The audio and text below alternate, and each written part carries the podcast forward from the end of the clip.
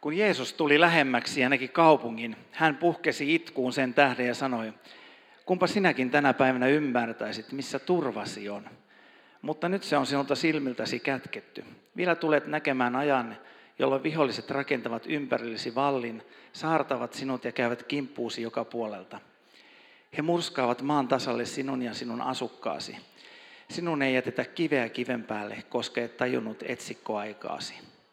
Jeesus meni temppeliin ja alkoi ajaa ulos niitä, jotka siellä kävivät kauppaa. Hän sanoi heille, on kirjoitettu, minun huoneeni on oleva rukouksen huone, mutta te olette tehneet siitä rosvojen luolan. Hän opetti siten joka päivä temppelissä. Ylipapit ja lainopettajat ja muut kansan johtomiehet miettivät, miten raivaisivat hänet pois tieltä. He eivät kuitenkaan keksineet, mitä tehdä, sillä koko kansa oli jatkuvasti Jeesuksen ympärillä kuuntelemassa häntä. Mä luin tämän tekstin tällä kertaa muutamia viikkoja sitten. Mä ajattelin, että no tuossa nyt ei ole mitään, mitään sanottu. Ja, ja tuota, jotenkin noin niin pintapuoliselta äkkiseltään se tuntuu, että siinä ei ole mitään sisällä, että se on vaan tämmöinen ohikulkuteksti raamatussa. Mutta sitten kun sitä rupesi makustelemaan ja miettimään mielessä, että mitä siinä, mitä siinä ihan oikeasti on sanottu, niin siinä on sanottu aika paljon. Yksi asia siinä on semmoinen, että mä voin tänään ihan rehellisesti ylpeillä, ylpeillä teidän edessä yhdestä asiasta, että mä oon yhdessä asiassa Jeesuksen kaltainen. Ihan varmasti. Mullakin tekee joskus mieli kävellä temppeliä ja potkia pöydät kumoon ja, ja tuota, hajo, hajottaa vähän paikkoja ja, ja tuota, pistää porukkaa pihalle. Eli, eli tässä asiassa mä ainakin myönnän olevani Jeesuksen kaltainen. Ja se, se ajatus, mitä? Ai jaa, mä oon tehnyt jo. Se ei kyllä, näyttää vähän kyllä toiselta. Mutta tota, mut jos, joskus tietysti näin niin kuin inhimillisesti tulee sellainen ajatus, että, että tuota, johonkin tapoihin liittyen tai, tai johonkin asioihin ajatellen, niin tulee sellainen olo, että tekisi mieli tyhjätä koko temppeli ja, ja pistää homma niin kuin alkuun uudestaan. Mutta jos mä ajattelen, että mä menisin syvälle tässäkin ajatuksessa, niin tuota, Jeesus ei varmaan itse asiassa tee niin pahasti, mitä tuossa sanotaan.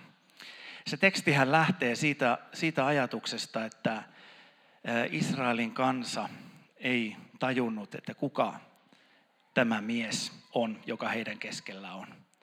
He eivät tajunneet sitä etsikkoaikaansa, sitä aikaa, joka oli heille annettu siinä vaiheessa, että kuka tämä mies on, kuka tämä Jeesus on. Ja mä aina ihmettelen sitä, että miten hän kuitenkin pokkana käveli temppeliin, joka oli kaiken Jerusalemin temppeli, koko Jumalan palveluselämän keskus. Hän käveli siellä ja opetti siellä. Mutta häntä ei kukaan ajanut ulos, vaan hän sai rauhassa opettaa. Mutta toki siinä niin kuin mietitään sitä, että miten tästä miehestä päästäisiin eroon. Ja aika mielenkiintoista, että tämmöinen teksti on täällä keskellä syksyä. Ollaan jouluun menossa ja pääsiäiseen on vielä aikaa. Mutta kirkkovuosi on joskus vähän mutkikas. Mutta mitä tuo ajatus siitä, että Jeesus meni temppeliin ja potki, potki siellä ja ajoi kansaa ulos. Jossain tekstissä sanotaan, että hän, hän potki rahanvaihtajien jakkara kumoon ja ajoi, tai kyyhkysen myyjän jakkarat kumoon. Ja, ja tätä tekstiä on vähän, vähän eri näköisenä eri, eri kohdissa, eri evankeliumia. Mutta mitä se niin kuin voisi tarkoittaa tuo ajatus? Mitä se voisi niin kuin meille merkitä? Ja mä ajattelin, että se on, se on hyvin lähellä meitä jokaista. Jos me ajattelemme sen asian niin, että meistä jokainen täällä tänään on Jumalan temppeli, se on vähän ehkä kaanaankielinen ajatus, tämmöinen temppeli. Minä olen temppeli, mutta minä olen pyhän hengen temppeli. Ja meistä jokainen on tarkoitettu sitä ajatusta varten, että me olemme pyhän hengen temppeleitä. Meidän jokaisen syvin ajatus, tai syvin ajatus meistä jokaisesta on se, että me voisimme olla Jumalan pyhän hengen temppeleitä. Se on syvin ja rakkaudellisin ajatus, mikä Jumalalla on meistä. Koska hän haluaa sitä ihan viimeiseen asti, että meistä tulisi hänen poikansa Jeesuksen Kristuksen kaltaisia. Ja tämä on se keino, mikä tässä kuvataan, millä tavalla meistä voi tulla Jeesuksen kaltaisia. Millä tavalla me voidaan jokainen olla Jeesuksen kaltainen. Että Jeesus saa tulla sinne temppeliin, saa tulla temppeliin sisälle.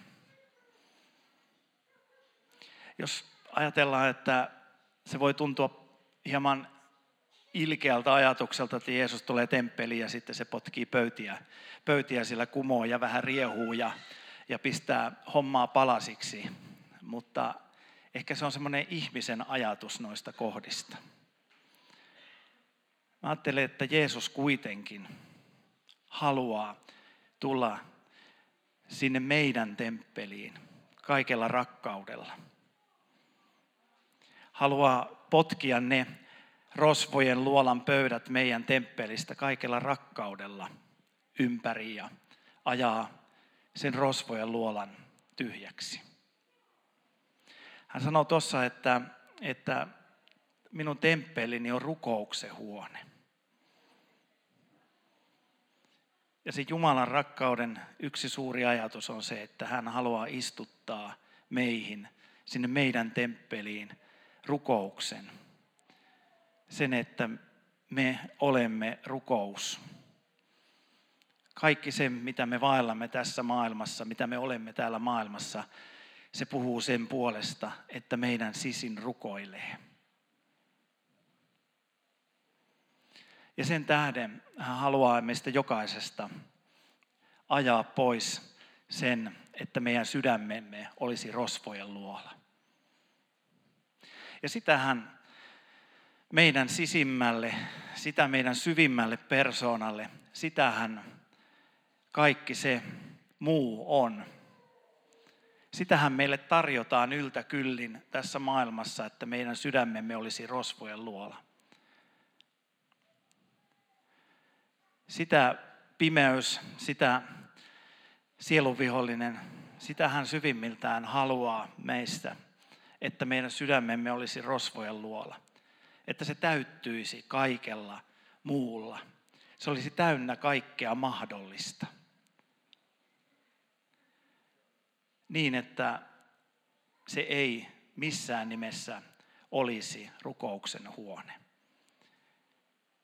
Koska jos meidän sydän saa olla rukouksen huone, tapahtuu valtavia asioita meidän elämässä ja meidän läheisten elämässä. Se on suurin asia, mitä voi tässä maailmassa tapahtua. Meidän ympäristössä. Että meidän sydämemme saa olla rukouksen huone. Saa olla ikään kuin pesä kaikelle Jumalan rukoukselle. Mä tiedän, että on helppo ajatella, ja mäkin olen pitkään ajatellut sillä lailla, että rukous on työtä. Että rukous on jotakin ihan valtavaa työtä. Että mun täytyy herätä aikaisin aamulla ja, ja niin kuin vanha testamentti kuvaa, että seitsemästi päivässä. Että kun mä oon nyt vielä pappi, niin mulla varmaan pitäisi rukoilla seitsemästi päivässä. Mun pitäisi koko ajan rukoilla ja rukous pitäisi olla valtavaa työtä. Mutta sitä rukous ei kuitenkaan ole, vaan rukous on syvimmiltään suurta Jumalan armoa. Se on syvimmiltään sitä, että pyhä henki saa jollakin lailla vallata meidät kokonaan. Meidän sydämemme aivan täysin, ihan loppuun asti. Ja ikään kuin tuo pyhä henki saisi ruveta hengittämään meissä. Ja kun tuo pyhä henki hengittää meissä, niin me olemme ihmisiä, josta voidaan sanoa, että me ikään kuin hikoilemme Kristusta ulos. Ja tällä kertaa hiehaju ei ole paha. Ja siinä on jotain semmoista syvintä, mitä tuossa raamatun paikassa meistä haetaan. Että me sallimme Jumalalle sen, että hän tulee elämään sitä syvää elämää pyhän hengen kautta meidän sydämessä.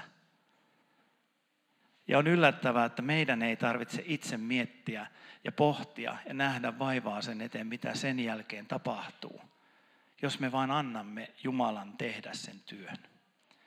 Jos me annamme meidän sydämessä tapahtua sen, että rosvojen luolasta raivataan kaikki se, mitä sinne on tarjolla, muuta pois. Ja annamme pyhän hengen tehdä sen syvän työn meissä sydämissämme. Niin se ei ole loppuviimeksi yhtään mitään vaivan näköä, koska se on vain yhteyttä Kristukseen. Se on vain syvällistä yhteyttä Kristukseen. Ja siinä syvällisessä yhteydessä Jeesukseen, Kristukseen tapahtuu se rukous, tapahtuu se elämä, minkä meidät on tarkoitettu. Mä tiedän itse, että mä olen semmoinen vaatija ihminen. Mä vaadin helposti.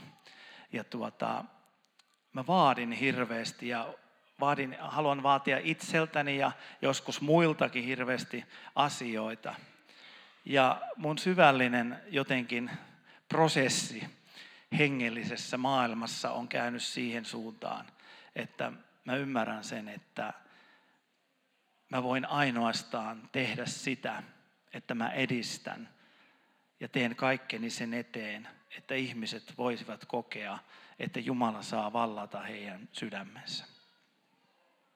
Koska kaikki se, mitä Jumala on tarkoittanut, tapahtuu sen jälkeen ikään kuin itsestään.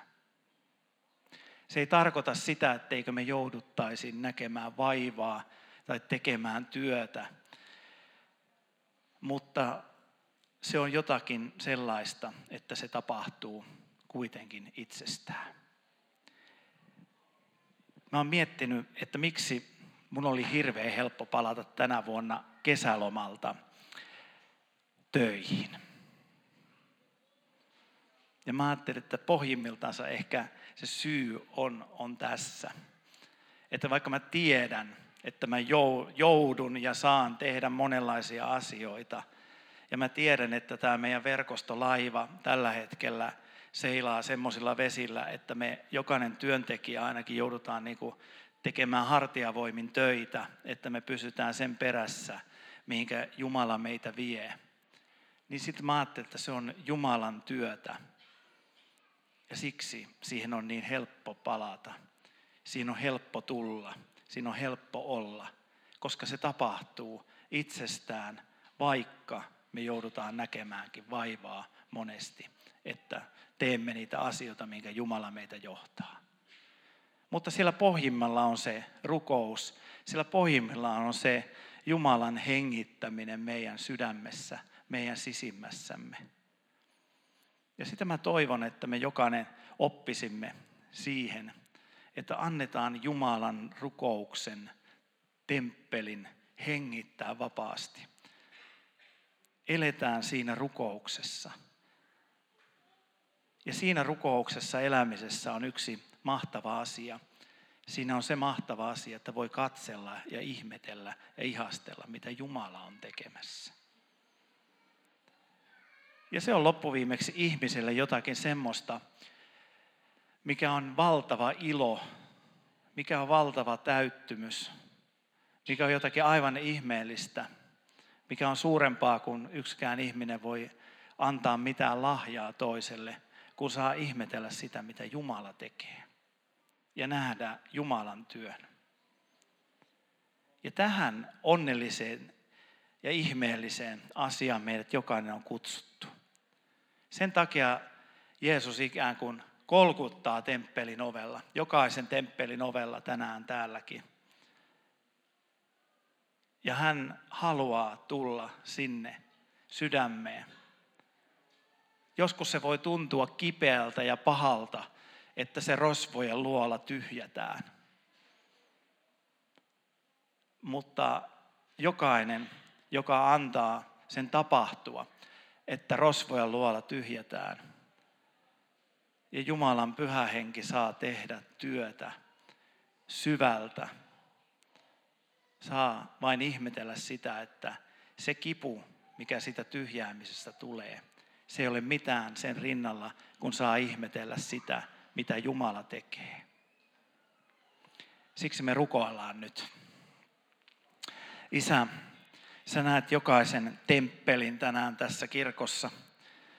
Sä näet meidän jokaisen sydämeen. Isä, sä oot kutsunut meistä jokaisen tänään sun valtakuntas työhön. Meidän on monesti vaikea löytää sitä. Me joudutaan etsimään sun valtakuntaasi. Mutta Herra, sä haluat opettaa meille sitä, että sallikaa minun tulla.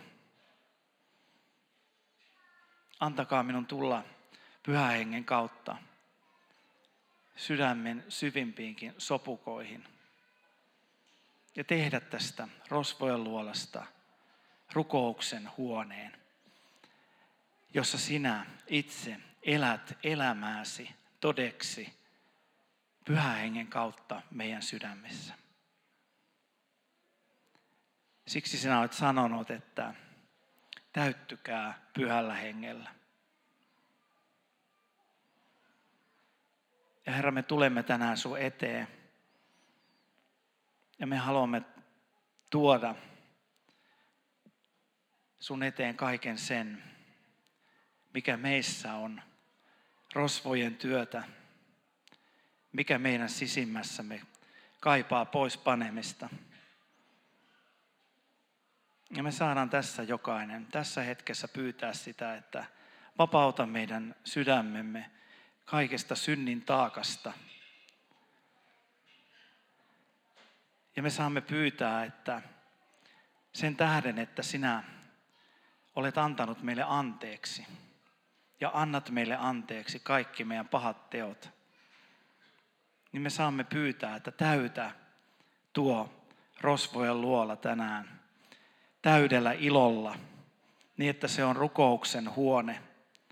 Täytä meidän sydämemme, meidän jokaisen sydän täydellä ilolla ja riemulla, mitä sinä haluat meille pyhässä hengessä tänään antaa.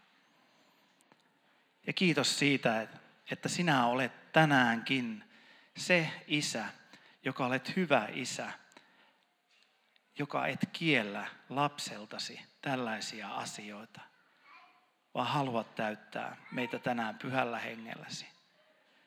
Siksi me jokainen saamme pyytää tänään, että avaa meidän sydämiä.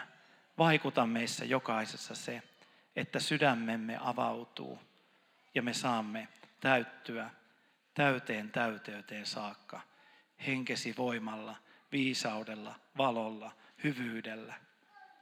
Niin, että me saamme vain ihmetellä sitä, mitä Jumala sinä olet tekemässä. Olkoon nimesi Jeesus Kristus ylistetty tänä päivänä. Ole ylistetty ja kiitetty. Amen.